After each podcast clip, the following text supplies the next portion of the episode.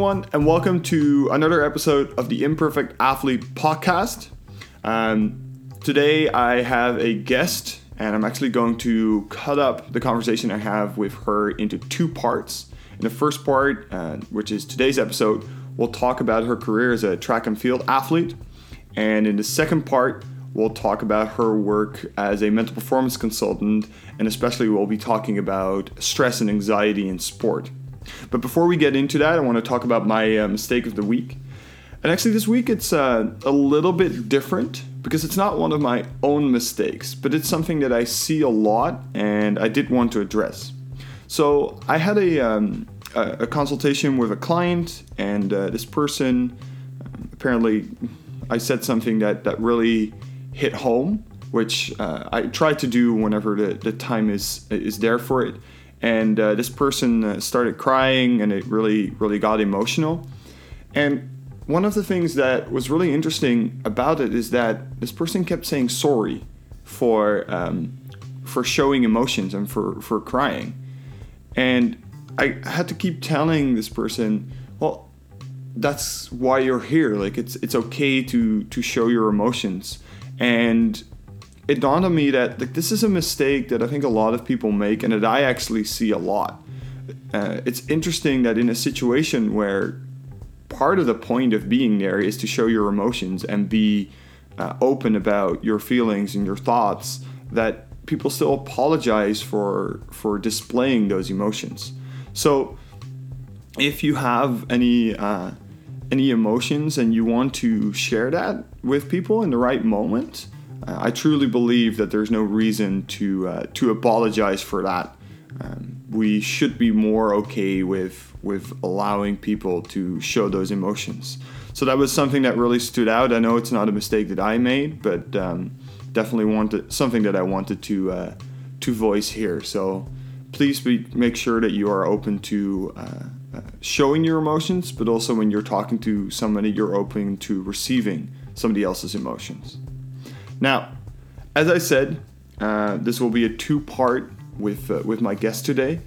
Um, she's a, a, uh, mental performance trainer in Orange County, California, and the founder and owner of Tora Mental Performance. She's also a former NCAA track and field athlete. Um, I'm pretty sure she did hurdles. Uh, so, welcome, Madison Farnsworth. How are you doing, Maddie? Hi, I'm good. How are you? I'm very good.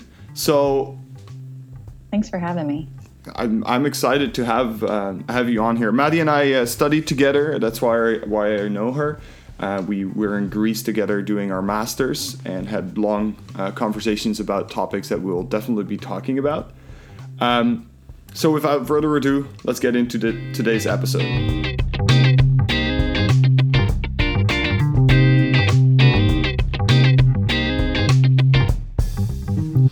Now, Maddie, why don't we start at the beginning? Can you explain a little bit when and how you started doing track and field?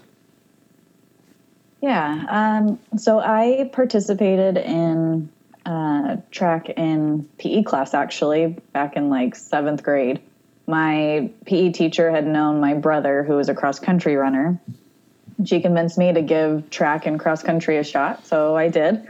And then my freshman year in high school, my mom woke me up on the first day of summer vacation at 7 a.m. and said, I forgot to tell you, you're doing cross country.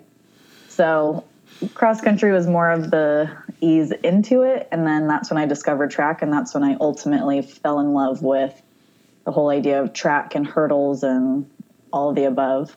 So kind of where I started with that. Yeah, so you you kind of transitioned from from cross country into uh, to track. What is it about the hurdles, uh, especially that that attracts you to that discipline?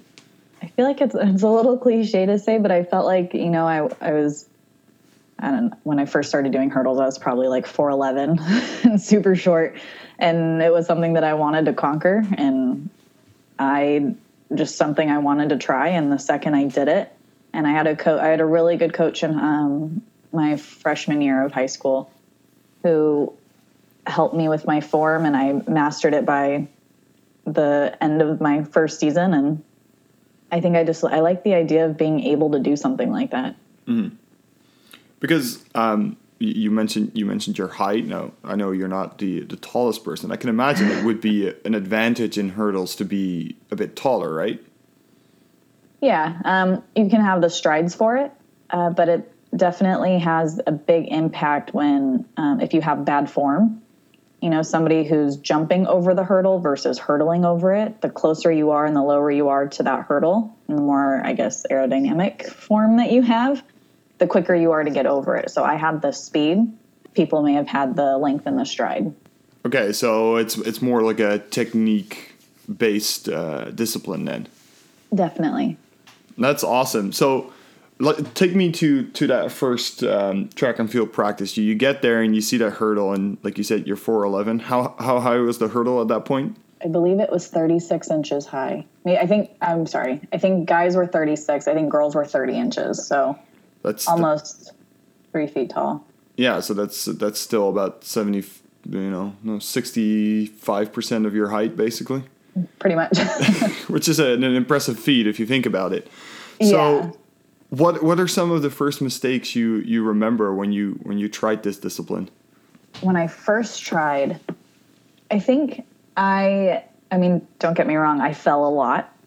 um, everyone falls going over the hurdles, and um, it's you just dust it off and get up and try again. Um, but throughout, I I was really hard on myself as an athlete and I didn't I never appreciated any of my performance whether they were good or bad. And then um, I mentioned I had a, a good coach my freshman year, but when I made it to my senior year, um, I had a not so good coach who told me things like you can't do that. Um, when I said I wanted to try to do the relays, and you know he would say things like "Don't fall" before I'd go out onto before I'd go out into the line. So things like that, I just I, I didn't know how to reflect on a, on my performance to actually determine if it was a good or bad one. Um, so I just everything was a mistake to me. Mm. Um, and then it wasn't until college when I actually had a coach that would ask me and question me as to, well, why do you think it was bad? And when I would try to explain, and if I couldn't come up with something, it was other than it just wasn't good enough. Um, he'd be he would try to help me address ways or find ways to address that. Mm. So I'd say just being really hard on myself. I never appreciated anything that I did. And that's a, that's a really interesting uh, mistake that I think I hear more often in athletes is the, the mistake of thinking everything is a mistake, that it's never good enough. Uh, and what is interesting is uh, a lot of people seem to lack the ability to see the difference between perfect and uh, good enough for the moment where right. sure uh, perfect performances are very rare. I mean in, in, my career as a as a soccer player i can remember two nearly perfect matches probably. I don't know how many perfect races you have had in your career. Um so after i had my coach in college who started teaching me how to reflect and things like that um, i would definitely say my very last race was in my eyes, it was a perfect race. I mm-hmm. mean, I didn't get first, but it was the best time I ran. It was the best form. It like just everything in my eyes was perfect about it. Um, but yeah, that, I think that one sticks out the most. And, and that's really interesting for someone who, uh, you know, mentions this first, uh, like, oh, I was really hard on myself and I wanted everything to be perfect to then be able to name one race in your entire career that you would yeah. classify as actually being perfect. So that mistake is is often uh, pretty detrimental to performance and, and well being for athletes because, well, like you said, I had two. You probably had one over the whole career uh, as an athlete. That's not a lot to go on if that's what you're striving for every single time. Um, mm-hmm. So, how did you how did you um, cope with that a little bit? You mentioned your coach started asking questions. What were the kind of questions you asked that made you be able to identify uh, good performances and not always strive for perfect? Um, after a race, so I I would cry a lot after my races because I was so upset about them. Um, and he would come up and say, "Why are you upset? I I didn't do a good job. That's why I'm upset." Well, why do you think you didn't do a good job? Well, bec- I didn't, I didn't PR, I didn't, you know, but you got first, but it wasn't good enough. Okay, tell me why. Well, I didn't, and I couldn't come up with a reason as to why. So then I, he, it was, he was like trying to get me to understand that it was like it's all in your head that mm-hmm. look there's always there's always room for improvement you know nothing's ever actually perfect um, but he would try to get me to do things like that. But then slowly my answers started turning from it just wasn't good enough to well i noticed my trail leg wasn't where it was supposed to be. I hooked a couple of hurdles so that knocked off a couple of seconds. So i think i need to work on this technique in order to improve my time. So like my answers started turning into more actual concrete reasons as to why I maybe didn't do so well. Um, and I was able to fix that and address it. So then the next race I actually improved. So it, it kind of just those questions started to turn into, or my answer started to turn into more, um, I guess, reason, actual reasons than just what I thought I did wrong. and did that um, only help with understanding performance and what you needed to do, or did that also help in terms of your subjective feeling about races? Can you ask that again? Sorry. Well, so I guess what I'm trying to ask is you, you mentioned like, oh, my answers started to change, right? Right. But you still felt like the races weren't good enough. Is that correct? I guess what I mean by that is it's you know, when because he started to ask those questions and I couldn't come up with an actual answer, that I started to look at my races a little differently and started to realize that I was making my like I was thinking my performance was bad mm. when it probably actually wasn't as bad as I thought it was. Um, and I don't know, maybe I started to get irritated that he was asking me and I like, you know, more frustrated that I couldn't come up with an answer. And then finally, when I was able to pinpoint something that, you know, I, during the warm up, I could have done a better warm up because I was, you know, my, my hamstrings were tight or whatever it hmm. was. No, and it's, it's a, it's a very common thing where we, uh, like performance evaluation and, and self evaluations are often, uh, very vague when people say when I ask people how did you feel about this race, they say mm, okay, or yeah. and, and they have troubles expressing exactly what they feel about it. Um, one of the things I do with my clients is I, I ask them about um, over like since I last saw saw you, what were your strengths? And that's a, a tremendously hard question because that requires detailed self evaluation, but not only detailed self evaluation, but also switching around the, the focus most people have, which is, oh, I could have done this better and this better and this better. And now it's like, but what did you do well? And right. it takes people a lot, often quite a bit of time before they can come up with an answer that is detailed and, and, and like descriptive and an answer that I, that I truly like believe in which is and I found it really interesting when you you mentioned that process from going from sort of just feeling that nothing was good enough to actually being able to um, describe what you felt and and what was going on was was really interesting. Um, so you you get to college, and and obviously a lot changes when you go from high school to to university right? Yes. What are some of the uh, the obstacles you face transitioning from from high school to uh, to the NCAA? Um, the rules are a lot stricter for sure. Um, luckily, I went to a high school that was, um, I guess, very it was very disciplined. Um, coaches didn't put up with you know any crap from the athletes. You didn't show up to practice and you didn't compete and that's how it was. And so when I got to college, I had that mentality that I want to compete, so I'm going to show up to practice.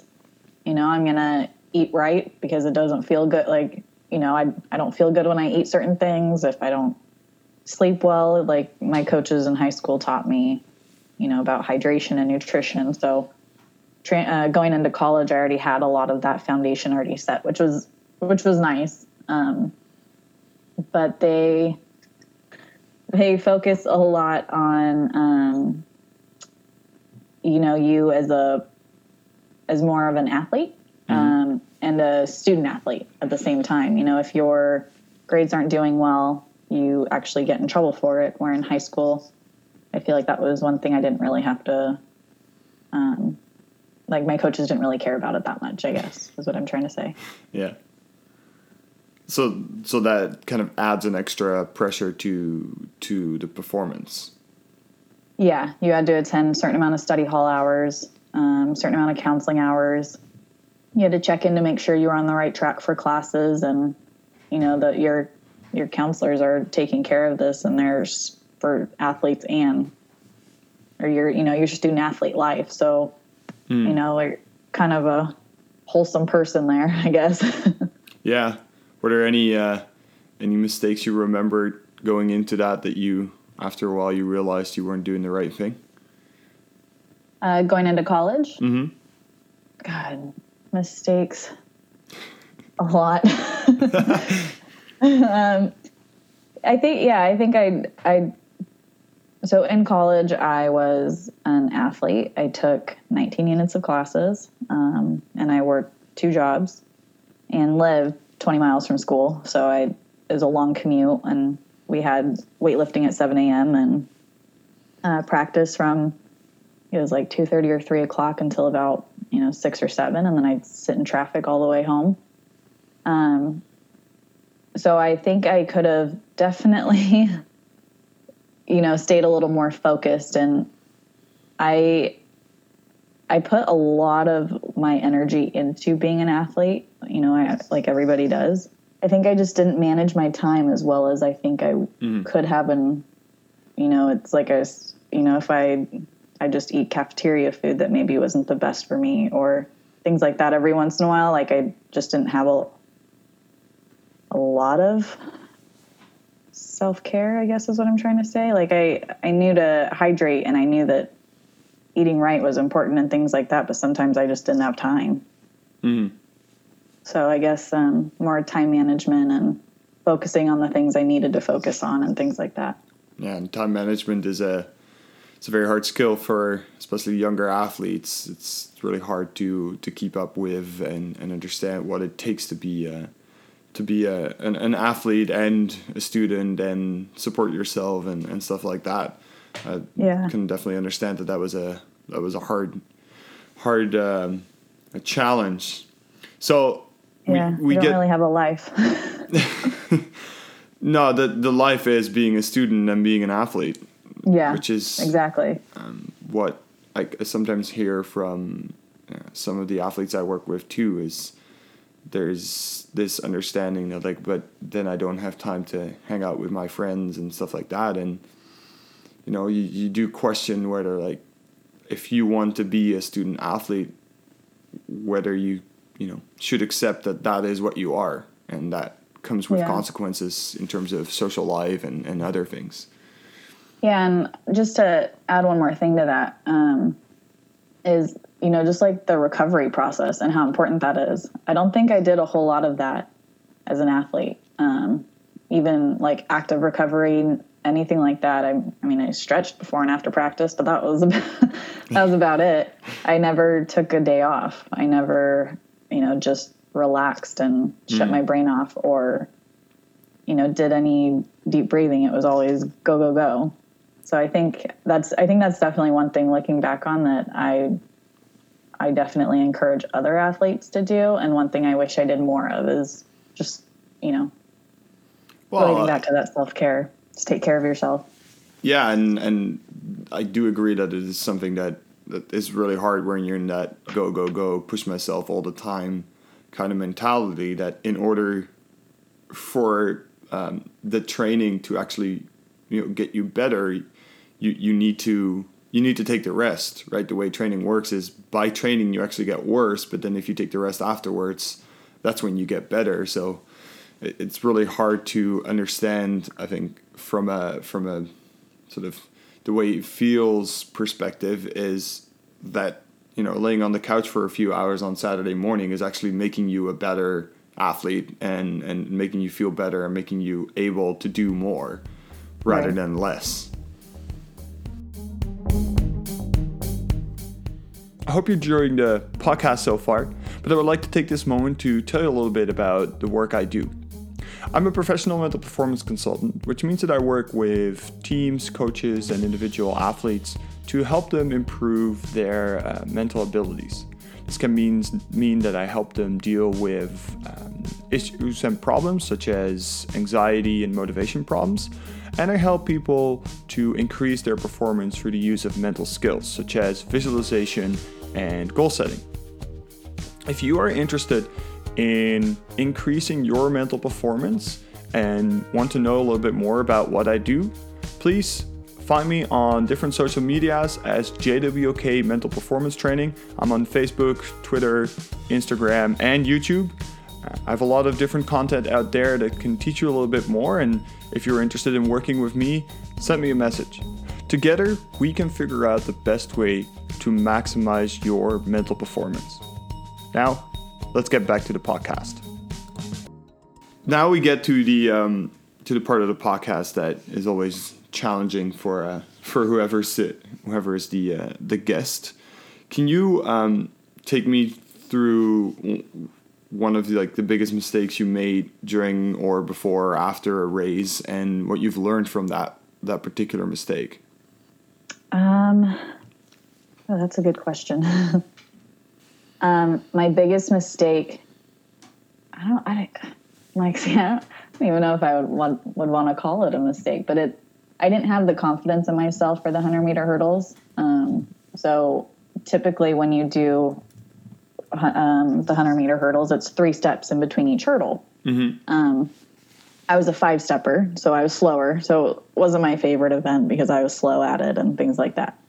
Um, but I also wasn't confident in it. And I think that had to do with that I didn't really want to do it either. um, and, you know, I, I had a coat that was, it was supposed to, I guess it was technically my last race. Um, but my coach actually pulled, that was when he pulled me aside and he goes, Hey, don't fall. Good luck. of course, he got into my head and going over the first hurdle, I tripped, fell, and I touched the hurdle, the second hurdle with my hand. So, which disqualifies you from mm-hmm. the race. So, I was super pissed, but I was mad at him. Mm-hmm. Um, and I think I, I could have you know, and that was in high school too. So I, you know, my coach was everything to me. But I, I think looking back, I wish that I would have learned how to shut that out and just focus on my race and what I knew I could do and be confident just I'm going out there to run my race because I want to or you know whatever it was. I think learning how to block out things like that and uh, refocusing a little bit better on my ability mm. to compete and I think that's really interesting because it's easy to say, oh, the biggest mistake I've made during a race is, you know, getting caught in a in a hurdle and going flat on my face, and you know, it's embarrassing. And those are definitely uh, situations that uh, I hope no one ever really gets into. But what I find is is the, the mistakes people tend to remember are, are more like yours, where it's I got into a situation that I realized I didn't handle properly. Um, right, your coach got into your head, and it was maybe a combination of like, I don't really want to do this event. I'm not great at it. The coach got in my head, and then you let that get to you, which affected your performance. Right. Um, so when you think back to that, what is something that you've you've learned from that, or, or how are you approaching those kinds of situations where you know, there's a few things that aren't going your way uh, differently now? Um, I've definitely grown some thicker skin. um, a little bit more hard headed with with stuff like that, and um, I also work in the service industry, and I've worked in the service in- industry for almost eleven years now, and you know you're going to have people that are going to tell you you can't do something. You're going to have people that'll say you're wrong and things like that, and it's you know I I think just learning how to look at what your performance is and how you're doing that okay wait am i doing something wrong like let me reevaluate here nope i'm doing this right mm-hmm. okay that person wants to think i'm doing it wrong that's fine you know and kind of brush it off and keep keep going forward and i think if you try to listen to what everybody says all the time, you know, not everybody's going to be happy. Not everybody's going to like what you have to say, but sometimes you just got to focus on what you're trying to do and be confident in your ability of what you want to do in order to be successful. And I think that's definitely one thing I've learned from that, you know, because if I would have taken a deep breath and have been like, well, that's not very nice, and laughed it off, and then, you know, took a deep breath and focused on my performance, maybe I wouldn't have fallen. Mm. So. Yeah. And I think that ties into what we were talking about with the, the self evaluation skills uh, as well, where now you say like, oh, I that that experience almost makes me recognize that I'm not not everyone's going to be happy, and it's not all going to go my way, and I can't keep everyone happy. And then combined with the your ability to, to, to sit down and say like am i doing this right what am i doing uh, do i stand by what i'm you know what i'm about to to try or or whatever makes a situation in which you're pretty good at evaluating whether it's just somebody you know who is who you're you know not going to make happy or if it's a genuine concern that you have to take into account and um, mm-hmm. for for people out there um, I've actually seen this process uh, in, in, real life when we were uh, back in Greece. Um, whenever uh, Maddie was working with a team and whatever something was happening that wasn't, you know, that, that wasn't great or whatever, uh, I would get a text and would say, "You want to go for a coffee?" And um, we would go for a coffee at one of the many uh, coffee places in our in our town in Greece and uh, Maddie would just go through this process, and I would basically sit there and not say much. Uh, but she would go through this process and go through what the situation was, what other people were thinking, and how she evaluated that. And basically, my job was once in a while to say yes and, and say, yeah, I think I think you're right, or maybe I think you know the the other person has a point there. And then after half an hour, when our you know when we drank our coffees, she would be like, okay, I know what to do now, and then we would go our separate ways. So if anyone um, hears this story and hears this this kind of like process of oh wait somebody's not going to happen if i do this i should sit down and, and self-evaluate and figure out whether i still want to do it or whether this po- person has a valid point if that's a difficult process for you find somebody to go for a coffee or or, or whatever with sit down for for 30 minutes or, or longer and just uh, make that person listen to you and that adds another reflection part to it, which makes which makes the process a little bit easier. Um, so I definitely encourage everyone who who wants to try that out uh, to to uh, go ahead and, and do it that way. Um, now, definitely. I, I want to go to one more thing about your uh, about your track and field career, which is I know that you've uh, you've suffered an injury that uh, has been pretty pretty severe um, if I'm correct, to the point where you weren't able to compete at the at, at your highest level anymore. Is that correct? Yes. Um, um, yeah. So, can you tell me a little bit about like what happens and and how what are some of the mistakes you made while dealing with sort of getting to grips with the the injury and the recovery process? I had two foot surgeries on my left foot in the exact same spot. Um, the so the first one was probably the worst of the two. Um, it was my so my left leg was my leg that I pushed off to go over the hurdle with. So I put a lot of pressure on it, um, and it started to hurt. And I think I don't know. After a few months, I I went to the doctor, and he just said it was overusage gave me some ibuprofen, strong ibuprofen, and uh, sent me on my way. And it it was about nine months later, I think it was almost a year. Um, I finally told him, I'm like, look, this hurts really bad. I'm like, can we just do the X-rays? Did X-rays and found out my foot was broken.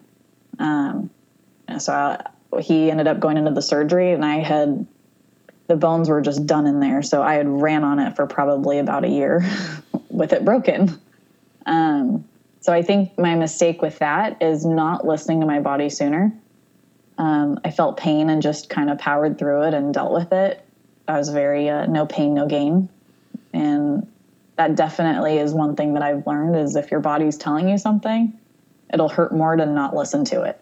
Um, and you know we were talking about recovery and things like that you know if i would have either rested it or if i would have demanded the x-rays when it first started to hurt that bad and things like that that maybe i wouldn't have had to have a surgery or things like that and i wouldn't have been out for a season so definitely uh, not listening to my body sooner is my biggest mistake and uh, for, for the people listening this is this might sound familiar if you listen to the episode with uh, with Derek, uh, who had a similar kind of uh, problem where he didn't listen enough and then tried to come back too early. Um, and in, he mentioned um, it's really hard to to understand uh, what that's like because you're in this mode of just like constantly pushing and, and, and being really tough on yourself. Do you feel like that played into part where you're in this this mindset of I'm just gonna work, you know, as hard as I can, and then everything that stands in my way is just gonna have to wait. Um. Yeah, I I was very impatient. Um, for the first surgery, I I was I think I was bedridden for two two or three weeks, and then it was like the next week I could just walk around my house. The next week I could like go to the store or just go to dinner, like just, you know, mm-hmm. outings for an hour or less. Um, I I think I missed the first two weeks of school with that too. And that was very frustrating because, you know, you know, in college you make it to the third week of school, I feel like you you missed everything already. um, so I, I was very impatient with the recovery process, but um, I learned real quick that I had to listen because there were a couple of instances where I pushed it too much and the I, it was painful and I think I I passed out once from it. um, so that sent me back to the doctors and then I was back on bed rest and things like that. Um, so it's it's very frustrating and it, it is hard to understand when the doctor is like nothing for six weeks you know, it's hard for an athlete to understand that, you know, what do you mean? Nothing for, I don't understand. it's, it's weird. Yeah. And, and, you know, it's, it ties in back to that, that recovery part that we talked about earlier, where listening to yourself and, and taking the time to actively recover is, is a skill that I don't think we should take for granted. That is really hard for a lot of people, especially when you're in the in the business of pushing yourself and your body to the extremes to get the maximum performance out of it. That's a really really tricky uh, tricky thing to to be able to do. Um, yeah. I I think that for a lot of athletes that are listening here, um, there's a lot of good lessons to to draw uh, here, and I, and I especially really like your your story about you know having to learn uh, how to do self evaluation and to understand that you're not going to make everyone happy. Uh, it's not you know going to be perfect, and really actively work on um, that self evaluation part. Like you obviously were lucky you had a coach that you know helped you develop that skill but for everyone who's listening who uh, who feels after they've performed in, in whatever um, sport or, or capacity you you you you, you uh, give your performances afterwards ask yourself the question why are you not happy? And if the answer is not a detailed specific uh, account of what happened during the performance, um, the next question is Am I just not happy because it's not perfect? Or am I not happy because of something that happened? And when you keep working and keep asking yourself those questions, you might still not be happy with a lot of the performances, but at least now you're not happy for a valid uh, uh, reason that you know you can explain. And that is the first part to to being able to then grow from that. So i definitely think that is a that's a, a mistake that people can uh, can learn from. This was the first part of my conversation with madison farnsworth Um, in the next episode, we will continue this conversation and talk about her work as a mental performance consultant, and to, together we'll discuss some things about stress and anxiety. If you enjoyed this episode, please make sure to rate the podcast uh, wherever you're listening to it. And I want to wish everyone happy holidays and hope to see you again in the new year. Thank you for listening to the Imperfect Athlete podcast.